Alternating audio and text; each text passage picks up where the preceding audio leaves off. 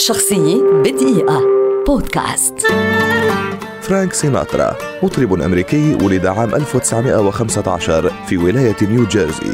اشتهر بغناء الجاز والسوينج حتى أصبح واحدا من أشهر مطربي القرن العشرين.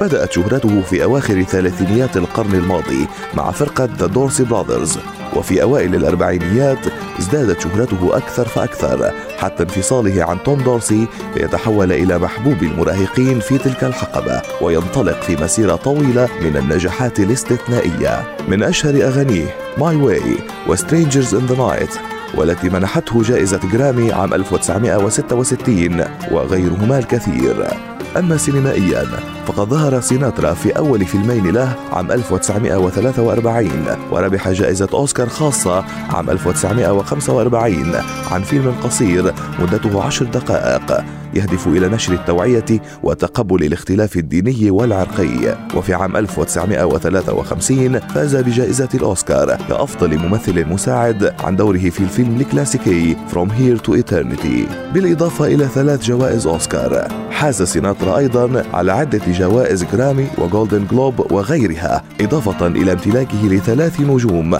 على ممر الشهرة في هوليوود. أقام سيناترا حفله الغنائي الأخير عام 1995 في كاليفورنيا وفارق الحياة بعدها بثلاثة أعوام عام 1998 بسبب سكتة قلبية في لوس أنجلوس عن عمر ناهز 82 عاما. تاركا خلفه مسيرة حافلة امتدت لأكثر من خمسين عاما.